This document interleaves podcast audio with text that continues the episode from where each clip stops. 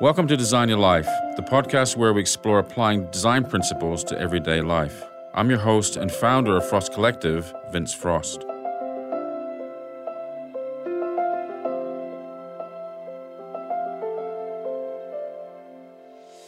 My guest today is Chris Dixon, a good friend, an editorial magazine designer who has worked across some of the world's most influential publications, including Adbusters, New York Magazine, and now is the creative director for Condé Nast's flagship title, Vanity Fair.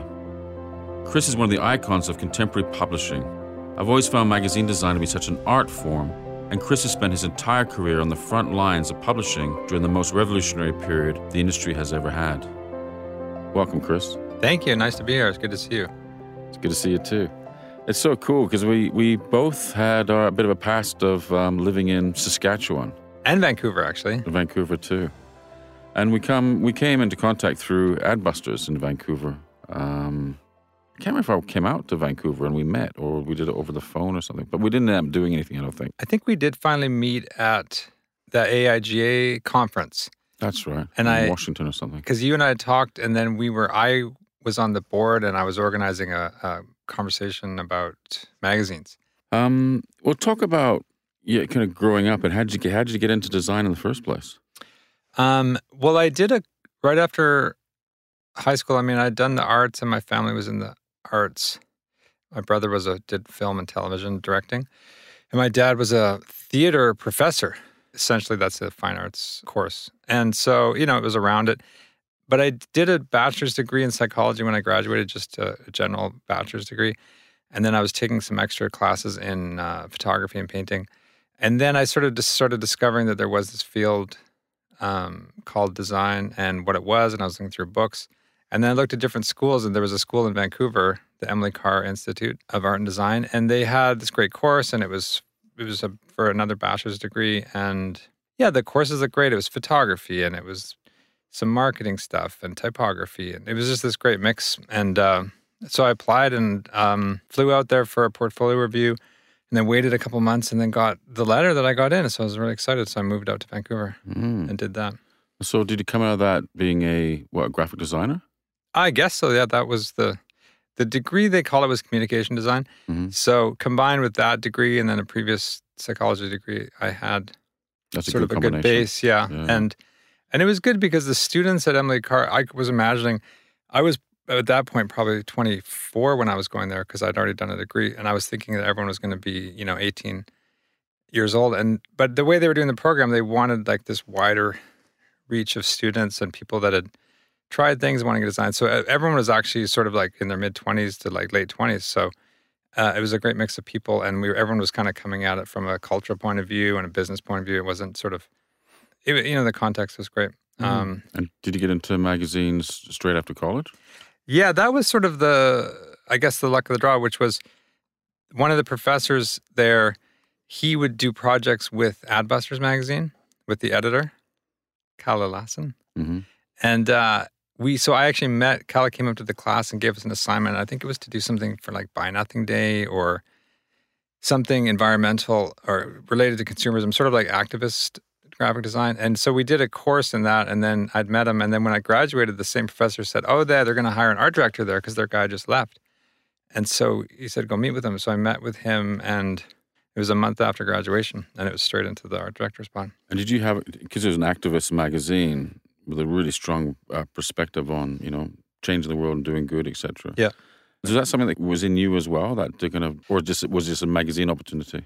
I think it was a bit of both. I mean, I wasn't like a rabid, like climbing over cars, you know, and Molotov cocktails and that kind of thing. Oh, But I, I was, uh, I did do my, I did have an interest in that. And my, I remember my final project at Emily Carr was a project I did for, I mean, as a student project, was for Amnesty International, like a kind of exhibition. Like I just thought it was an interesting sort of client to design for, and it was ultimately would be, you know, I preferred projects like that to, you know, that had content to doing like, you know, a series of like dish soap, you know, packaging or something. That was sort of my take on it. So it wasn't, and so I, I mean, I feel like it was a little more, not radical, but a little more out there than I preferred. But I think when after a year or so there, in talking with the editor, he kind of thought that was a strength for me because I looked at it a bit more objectively, Mhm. and I kind of came into it like, well, this is what they want to accomplish, but you know, this is people see it this way, and maybe we should like package it a bit more, um, you know, a little more cool, a little more hip, and so that your people will look at it not as kind of this like scrappy Xerox, you know. So I kind of looked at it that way. So I was sympathetic to it, but I wasn't living it, which is probably better. Is it still going? Yeah, they still put them out. I see covers Wow. everywhere. It's very, it's kind of gone back to a little, a little scrappier and more, a little wilder looking. I think I kind of like, kind of got it very, I don't know what the word is, but it was sort of like cooled down and like we were getting in good photography and the design was, you know, we did worked really hard on the design. Um, so it was sort of more, it, it kind of worked its way into the establishment more to some degree. Probably um, low budgets, I guess, isn't it? Oh yeah, there was no money. I mean, it was just me. There was no other designer or anything. Yeah. Um, and we did everything. It's interesting because I met with Matt Willey, who's uh, used to work for me in uh, London and obviously in the New York Magazine now. Uh, sorry, New York Times. New York Times Magazine. Um, but similar kind of background, kind of working on kitchen table publications with no, not much of a team behind it. It's kind Right. of- it's interesting how everyone's kind of grown into fully Bigger and fledged- bigger, yeah. with big teams around them. Yeah, big teams and bigger budgets. Yeah, yeah. So living in Vancouver, obviously, um, you know, some people love Saskatchewan, but Vancouver's a beautiful city. Yeah. Uh, did you take the mo- make the most of that, like lifestyle wise? Probably not. I mean, I think if I was there now, I'd be doing a lot more, you know, kayaking and hiking and stuff. When you're in art school, you know, you're just dressed in black and you're stressed all the time. and you're like, it also rains a lot there. So there is like six months where you're kind of like just huddled up working.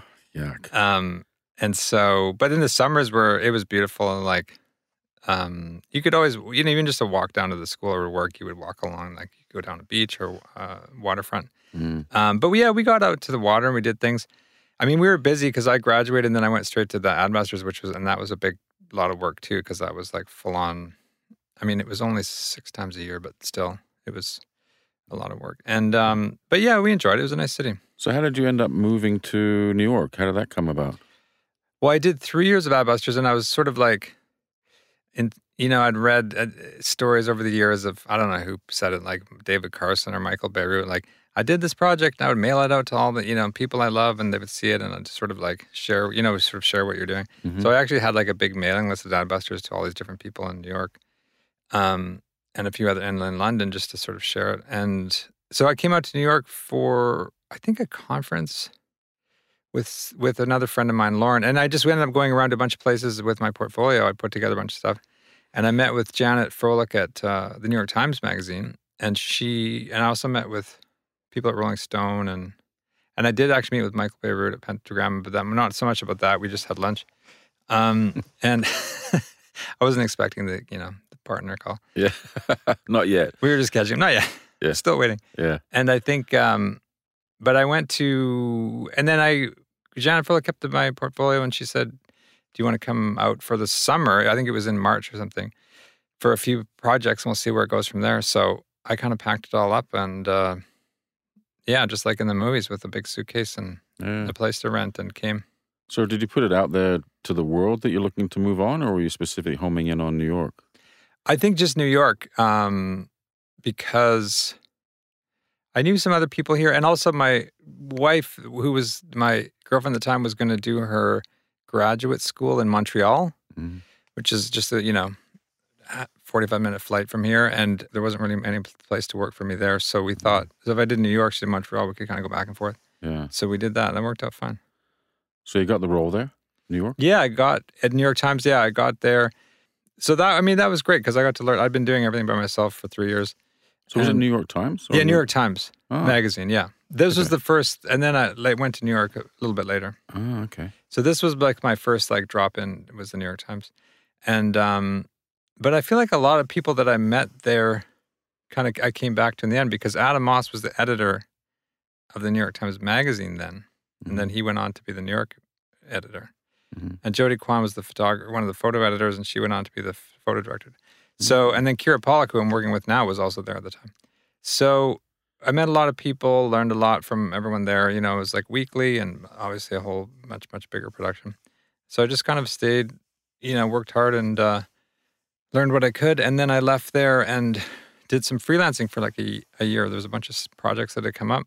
Mm-hmm. and I worked on those just with renting a studio. And then I did like a magazine for LAN Airlines in Chile. Somehow came to me. They wanted an in-flight magazine. They never had one. Someone had got my name, and I ended up working with them and like flying down there a couple times to Santiago. So magazines has been your thing from from day one. Yeah, pretty much. I think I I kind of went in and out of a couple ad agencies doing like you know like one month gigs or you know two Mm. month gigs, but then I would just always land back. And then when I heard that Adam Moss was going to New York Magazine and Luke Hayman got was hired as the uh, creative director there, I emailed him because I, I had met him um, you know just socially.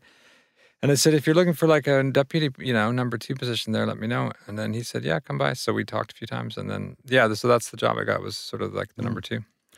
Well, that's cool. I mean, obviously, uh, during this whole period from leaving college Adbusters, that you started commissioning other creatives.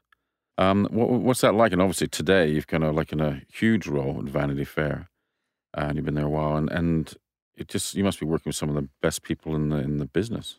Yeah, I think that you. I guess what you realize is people are they're keen to work on content that they're interested in, or projects they want to work with, or people they want to work with. So I would just grab people I liked, and they would do, you know, even for covers. And we worked with book jacket people like Rodrigo Corral and Paul Sahre, and um, and that was sort of for New York. And then now it's into yeah, bigger and bigger photographers, and we get to work with like Barry Blitt and all the great illustrators and graphic novelists and things like that. So that's a great sort of that collaboration is kind of what it's all about. It was an easy uh, adjustment. We're coming from Vancouver to New York. I mean, what's it like for you living here? Yeah, it was definitely took an adjustment, and it was the summers were like incredibly hot and humid and loud, and then it was you know freezing in the winter. You know, the everything in New York is just a- a bit. It can be a bit of a struggle, just like getting around, figuring it out, getting a taxi, getting through the streets, getting Mm. getting an apartment, getting the lease. Everything is. I mean, it's probably the same everywhere, every big city, but it's kind of like you're always sort of. And we used to talk people that, you know, we would be all in our early 30s at the time and like renting and trying to figure out our next rental thing. And then, but you'd have friends like in other cities that were like buying big houses and because they were, you know, it was sort of a whole different, um, Mm. a whole different way of life in those places. So yeah. Did you do the marathon on Sunday? I did. It's a good segue. Yeah. I did two days ago. a marathon man. Uh, not really. I somehow took on that challenge and I did it. I did it last year and I did it this year. It was good. It was good this year. It was. um It's really, yeah. You it's kind of a blur now, but you just kind of just keep going and you like walk a bit and drink some water and stretch it out and walk and run and walk, run, run, run, and you just kind of keep going. So it takes hours and hours and hours, but you get to go. You go through the whole city. It's amazing. So is that your thing? Is that the thing that keeps you fit and kind of? I like running. Yeah, I think we've chatted over the last like four or five years. I started running more. I started doing sort of half marathon races and like 10Ks. I thought it was a fun, it was like a good project. And uh, no, I really enjoy it. And then I started, two years ago, I started running to work because I live in Brooklyn and I was researching like run commuting. I was like, what, is this a thing? And you can just get these lightweight backpacks, put all your work clothes in them, run to work, find a gym like right near your work. You can go in and change and Mhm. shower and then come over. So, and it's like, it takes 35, 40 minutes, which is usually faster than trying to take the subway. Fantastic! What a great way to start the day. So you've been working at Vanity Fair for seven years now, which is a long time, isn't it? It is, yeah. It kind of went, it's gone by really quickly. I mean, there's been a lot of. It was slow and it's not slow, but pretty steady the first number of years because uh, you know the editor was Graydon Carter and he'd been there for 20 years.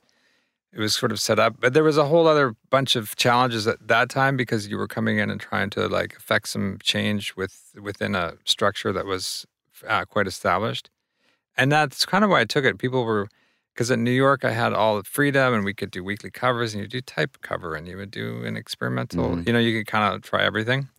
And obviously Vanity Fair was like a, a little bit more of a legacy magazine and it had a certain look and there was, you know, financial considerations and so, but I thought that was a challenge. I mean, you probably get a lot more of this um, in your work, but like taking an established brand or company and sort of examining it and looking at can, ways to improve it, you know, and these like little moving the dial a little bit here and there and just to sort of tweak it or bring it up to date. I, I thought Mm. that was a challenge to me more than just being like, you can do whatever you want. Yeah, and there there's a new editor now, and with that, Yeah. is there going to be a new direction coming from that? Yeah, I think that's already sort of happened. I think, I mean, I gave you some of those magazines. We did, like through the Graydon years, we tried to, we brought in some new typefaces and we up, we were just sort of inching along with different things. And then I think people noticed that and um, it was a good kind of like refreshing. And then the new editor came in um, last January, so getting up on a year. And uh, Radhika Jones, and she's great. And so, yeah, she really has a whole other take on on the content and the look. So we did a redesign that came out with the September issue. I think it was the um, Yeah, I saw that. Looked great. Michelle Williams issue, Yeah, which actually had very different. yeah, we sort of like you know it's a different, essentially a new client, you know, on the project, and she had a different aesthetic, and she was and it- but obviously it needed to align with what we want. I wanted to do, or not wanted to, but I could, you know, I could. I felt like I could um see what she was. Is there outrage if you know with, with your consumers that No, we didn't get any outrage. We did. I mean, we cleaned it up. This was a bigger push. This redesign. We've there's new typefaces and the definitely the photography changed and the illustration because we got in sort of a whole new photography team. Uh, Kira Pollack uh, came from Time Magazine and she was the director of photography there. And she'd also been at the New York Times Magazine for a long time. Um, but she came in as deputy editor, so she kind of has a higher perch to oversee this stuff. Um, we have a Clinton Cargill as the visuals director, so he's commissioning this sort of day to day. But I think we've, you know, there was a fairly established group of photographers that have been with Vanity Fair for ten or 15 Mhm. years, um, and I think we've we're we're bringing in a lot of different people now. and I mean it's a monthly, so you've worked on weeklies before. Is it is it have you got kind of a you must have a rhythm now of um well, until someone says they want to refresh or re Yeah. redesign the issue. Every couple of years, I think the last year the rhythms there hasn't really been a rhythm. It's been a lot kind of uh, up and down, but in a good way because you're getting a lot of different new people and new rhythms and new um, sort of deadlines. But there is a, you know, there's a bigger lead time on things, so you everything gets commissioned early, and then they we try to do like a, a gentle rollout through the weeks, like design this portion one week, the next week, the next week, and get it done. But I think inevitably, inevitably with these things, it all gets pushed towards the end, and so it all sort of becomes a crunch at the end. Um, I know because thinking back, I'm amazed at how how much we could get done in four days at New York Magazine. It would be Mm. like Monday to Thursday night. You would just crank it out, Mm. um, and then uh, so it definitely is a, is a is a more manageable pace. Um, and the, but the thing about Vanity Fair that's changed in the last three four years, which is good, is that we've is the you know the magazine and the company they kind of look to you expand the whole brand, and so and they get different revenue streams and things other than just the print magazine. And Mhm. so, and I get to work on all that stuff and oversee it. So we have, they've got, uh, there's a big Oscar party and we do some work on that. And there's two big conferences now that, that Vanity Fair does just in the last three years. There's one in LA, kind of big media business conference. And then another one in New York on, um, called Founders Fair, like people that found, um, found companies. Um, and there's a website we're trying to evolve as much as we can and there's actually there's podcasts and things and we do like the, you know design for those and icons and so it's it's Mhm. kind of depending on the month we have the this group of designers will kind of jump in and out a lot of these different things And so how many te- how many people are in your team? it's about 15 Mm-hmm. all in all 16 people there's also with Condé Nast they've moved all the art departments to one floor. So you have all the art departments for every ma- Condé Nast magazine are in one big group now which is an interesting move. They did about two years ago.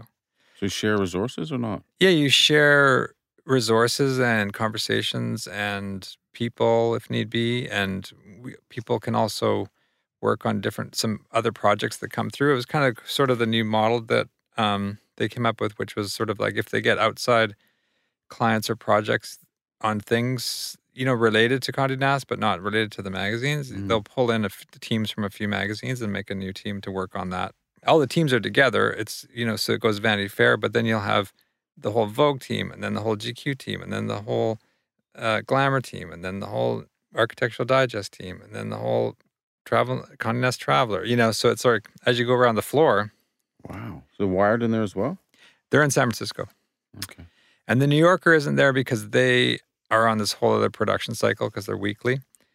Um, so they stay together on on their floor. So I mean, I think it's it's been an interesting transition. It's not you don't really notice it day to day, but I think the benefits are good. It's it's nice to sort of work with other creatives on that floor, and then mm-hmm. but obviously you know it's important your relationship with the editor. So you kind of have to mix both. And so you're finding yourself getting involved more in the in the, the Vanity Fair kind of online and kind of I guess.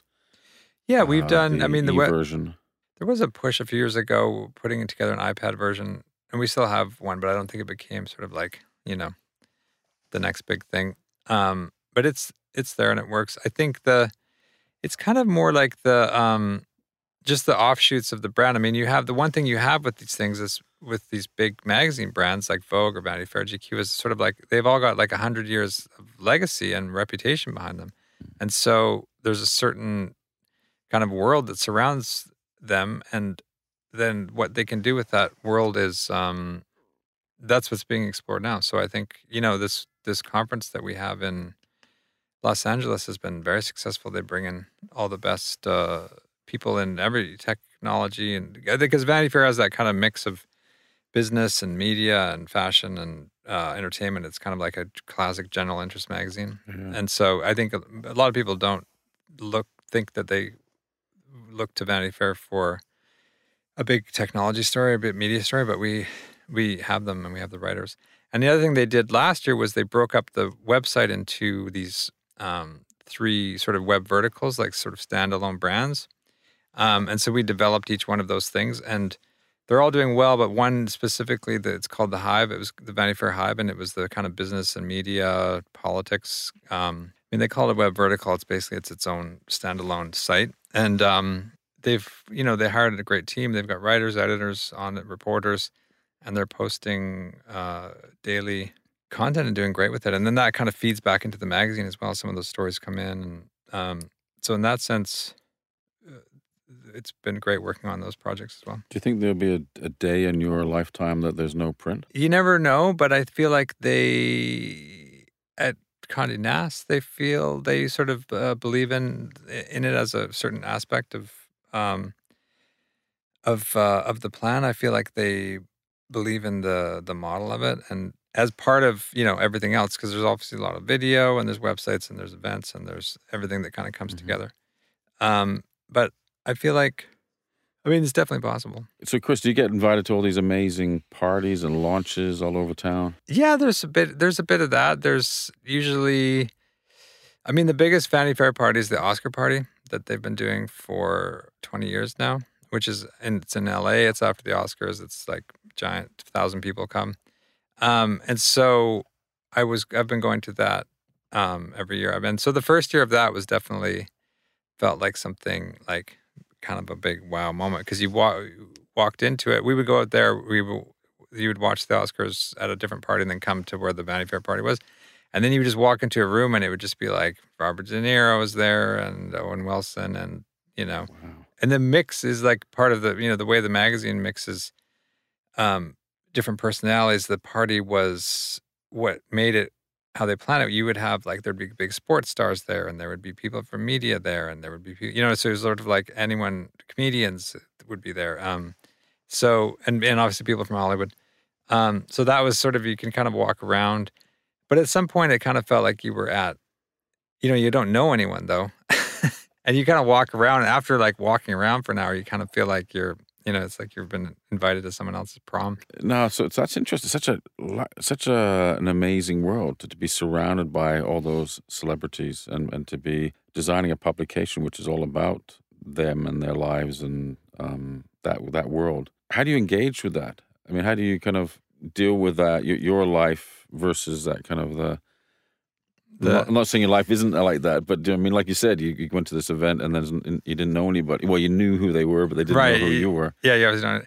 It's probably similar to like the process of making a movie, which would probably most people would think would be fairly glamorous. But I do know that it's like a lot of hard work and a lot of sitting in a trailer and a lot of, uh, you know, all nighters in the editing room and mm. drinking coffee and arguing. So I feel like when the final, you know, the creative teams that put together movies are not, you know, out. Um, drinking cocktails every night. They're no, sort of no, boring. No. Yeah, okay, that's a good analogy. but you must it must be incredible to see uh, the the shoots coming in um, or going to the shoots or seeing, you know, working with the, some of the world's most photo- incredible photographers. And the, you know, it's an equally uh, the, all the the editors and writers and and visual people kind of collaborate to put together these things. But even, I mean, two months ago, the cover story was on Michael B. Jordan, the you know young actor, and they did a shoot with him um, out in Montauk, out on uh, out on Long Island, um, on the water, and they ended up going in and just had him in. I think I sent you that issue. He's sitting in the water. He's sort of like submerged Mm. for the shot. Um, but there were outtakes that with which we ran on the editor's letter of with the editor Radhika standing out in the water with him, like laughing and talking with him up to you know, sort of like up to her uh, knees in the water as well. Um, and so yeah, those are great moments with these people that are like sort of internationally known, um, and they can put them into these situations. And I think the you know people believe in Vanity Fair and they want to partake and they want to be involved in you know in in and be a part of the, the the shoot and the creation of the story for themselves. So, Mm. um, Yeah, it's a real art form. Um, putting together a magazine, and it's definitely a team effort. And the the I guess the historic. I mean, it's a great kind of. It certainly in New York. There's an incredible um, history of you know magazine design, uh, magazine covers, and that. Like I look at the New York magazine, or all the, all those main magazines, and they've been around for what over hundred years. New York's been around fifty now. When I was there, Okay, we did got our that wrong. yeah, no, we did our 40th anniversary for when I was at New York. We did 40, and I think they just did 50. Mm. Um, Vanity Fair was 1913. Wow. and it it was um it was called Dress and Vanity Fair the first time. Um, and then it kind of cl- actually closed down for a while in the 30s and then came back. I think Vogue's since like 1910 or something like that. Um, GQ was probably the 50s or 60s. So, um, yeah, and I think they've built, uh, but it's true they have. And New Yorker is I don't know how many. New Yorker must be uh, 80 years, 100 years, something like that. Mm. Um, I think so. It's true. Those those, and the New Yorker is actually doing really well, as well as a study of like essentially a very old school, ultimately feeling thing. It's got very good subs- subscription business and very loyal readers, and it's it's built its structure, which is like great, great, great writing, and it's put together in this beautiful, simple reading way with great illustrated covers Mhm. and they do great illustrations inside and they have great photography too but it's basically i think and, and that's actually a good lesson because what they do is the content becomes ultimately the king because that can flow on any medium and so i Mhm. think a lot of the most successful um, stories at some of these big publications online anyway are the ones that just like people want to read it and they want to read it they're going to read it in the magazine they're going to read it online when we did um, at Vanity Fair, we had did the Caitlyn Jenner story. Do you remember that? Jenner? Oh yeah, yeah, that cover. yeah, the yeah, cover. that was like the world saw that cover. yeah, the world on exploded. news. That story was everyone wanted to read that story about. There was sort of these rumors that this was happening, and then it happened, and then we had the photograph on the cover. And just in terms of pure, I mean, it was a great story for a number of reasons, but it was a very, very successful story online for Vanity Fair, meaning that like millions and millions of people read it and wanted to read it. Um, and I think that's what the New Yorker does as well, and Vanity Fair does as well. Is you get great stories and great writers, and then you put these stories out, and people just want to engage with it. So that's sort of where the work needs to go. Yeah, how often does that happen? Because there was a, there's a Demi Moore cover too, wasn't there? Was that Vanity Fair? That was Vanity Fair. That was A long time ago. that was a long time. Yeah, that was probably 20, 25 years ago. Jeez. Uh, there was, and we did a Serena Williams cover like two or three years ago. She was um, pregnant. Annie Leibovitz shot that. Um, and yeah, I feel like, and then I, but I feel like the, that there's also been a, I think people are appreciating the magazine cover and book covers as well because they can travel. They travel online so much. They Mm. there's something you can go on Instagram and Twitter, hmm and it can kind of quickly go around and becomes kind of like a little emblem of the Mm. of the story or the magazine. I think a lot more people see a magazine cover now than they did before. I don't know whether they buy it, but they can just travel. true. When a new issue comes up on Instagram of any of these things, when you have, you know, 15, 18 million followers on Instagram and they post the new cover, um, and then that gets sort of shared everywhere. That's I think that's kind of the changing nature of the cover too, is creating a little more of a story with the cover and do something unexpected. And does that change? Because music's like that too on on um, all the different music platforms. You're you're seeing a cover a Yeah. fraction of the size, like a a postage stamp, if if if that Right, size, versus a 12 inch right. album. Uh, you got still got the large format magazine. Um, are you designing the cover with that in mind, where you scaled it down? Well, we strip it down. I mean, I don't think enlarge it to be smaller. it doesn't have to go as small as the iTunes album cover. I think with Instagram, you know, you can get a solid like Mm. two inch by three inch or whatever that size is in, even even just looking on your phone. hmm Um, so we will strip, we re tinker with the cover for Instagram, like strip out some of the lines and simplify it so it's a bit more of a Okay. punch. Um, and put more lines on the newsstand cover, but it's, we'll we'll simplify it for the kind of the quick hit on Instagram, because that's I think where a lot of people encounter those things now.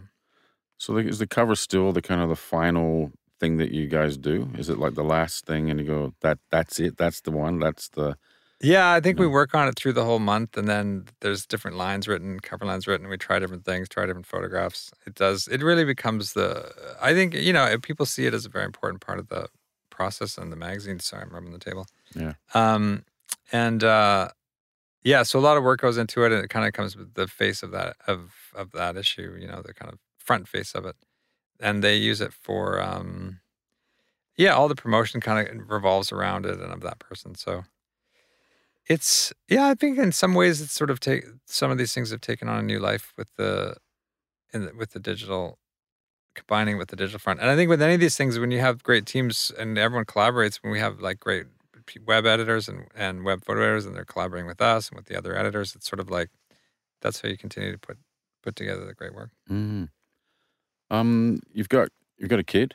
I do, yeah. How old is he? Eight. Eight. Cool. And how does it? Uh, how do you find a balance, like with what you do? Are you working long hours and stuff? It's not so bad at Vanity Fair. New York was when I was at New York Magazine, we would work till like ten or eleven most nights. hmm and then through the week. Um, or you, a couple nights you'd work till six or seven. So there was definitely, and at that time, the first four years at New York, I didn't, we didn't, I didn't have uh, any kids, so it was kind of like you just did it. It was a little more challenge when he came along, and I went to Vanity Fair. I think when he was one, so there's definitely been a much more of a balance now, and I think that's when I got more into like running and trying to sort of round things off a little bit. Mm. Um, so yeah, I definitely try out. You know, I usually try to get home by sort of six thirty. You know, quarter to seven at the latest, and then spend the nights uh, with the family. And I take him to school every morning, which is great. Oh, cool. So I walk him there, drop him off, say goodbye, and then I run to work. So mornings are nice. You Well, know, he's crying, Dad, don't leave no, me. don't here." leave me. No, he's happy. No, he's in grade three. he just kicks me out Oh, cool. but it's a good i feel like the you know the evolution i think people kind of settle into new york and figure out how to live here It- there's probably a, like a stereotype either of like frantic people on the subway with like stress and rushing everywhere or you know people on high rises like in midtown you know at cocktail parties every night but i think for a lot of people and a lot of people end up in brooklyn too which i don't know how much time you've spent out there but it's just like they're all great little neighborhoods Yeah, that's cool. there's trees and brownstones and little coffee shops. And so in each neighbor each neighborhood has its own personality and the people that live there and it sort of becomes just this little village. And so Mm. we've been in this neighborhood called Fort Greene um, for like 12, 13 years now. We bought into a small building there and um and so the neighbors you see around and the people at the corner store and it's like I mean it's ultimately like living in a small town. And so then it's a very kind of simple life in that way. I get up and walk to you know my son to school and say bye and jog over the Brooklyn Bridge into the city. Um, so you kind of make it, you know, take what you have and make it create what you want out of it rather than um, maybe what you imagine it would be. You still get a buzz when you see the magazine on the newsstand? Uh, yeah, it's great to see. It's good to see. A lot of times our covers get put onto the news or on the entertainment shows. You kind of see it around as it goes through, or people are talking about it. Um, and there is that instant gratification, I think, with magazines that just gets out there.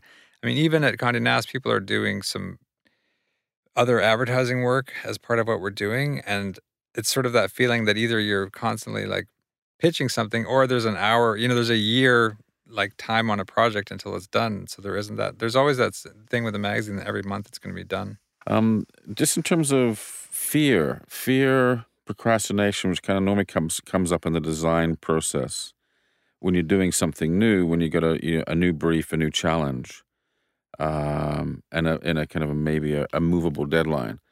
On a magazine like you you're working on, you've been on it for seven plus years.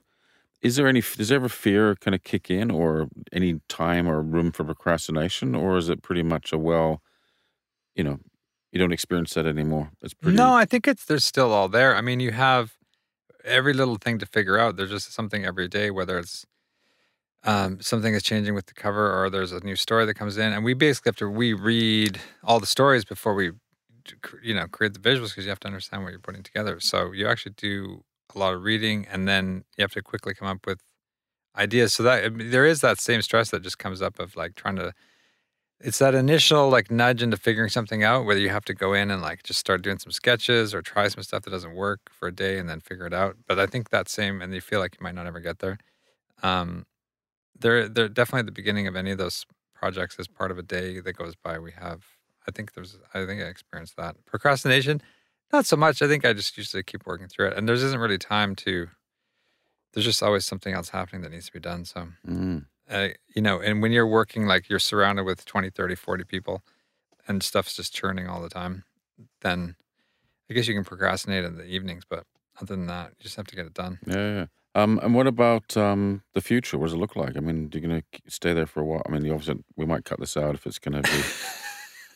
No, ultimately, I go through times where I think that there's going to be, I can see a a job outside of the kind of publishing structure. But then I feel like I want to be in the world. I guess the one world word that I come back to is journalism because where you're working with writers and news and reporting and and kind of uh, cultural issues and like culture reflecting the culture at a certain time. Um, and so I feel like, but I feel like you could work on different clients like that. And I've always had an interest in um, packaging for um, movies or television shows or like setting up something with the film titles. That kind of stuff fascinates me too. I think it has kind of an editorial bent. Mm. So I think I think within the next year or two, I, sh- I hopefully will find another challenge Mhm. to take on. Yeah. And what about um, people say, is there a book in you? Is there a magazine, another magazine? Is there a magazine in you in terms of starting a magazine? Because you've got a huge amount of skill and talent and experience. I guess I've- I still am kind of uh, under the. I don't know if it's my training, but I still am not as I'm not comfortable sort of like dreaming up some con like starting my own magazine and just doing. Hey, I wanted to do this. I want to do that. I want to say this. I still like the process of someone like coming to me with something Mhm. and saying, "I'm trying to figure this out," or "Here's this story that needs a cover," or "Here's this," you know, and then I kind of react to it and go through it all. Well, look, Chris, it's been fantastic catching up with you again here in um, Yes. in New York, and I've loved our conversation, and, I'm, and I look forward to um, catching up again with you very soon. All right, man. Nice to see you. See you, man. Cheers. Thank you all for listening. If you want to find out more about designing your life, head over to our website at designyourlife.com.au or on our social media at Frost Collective.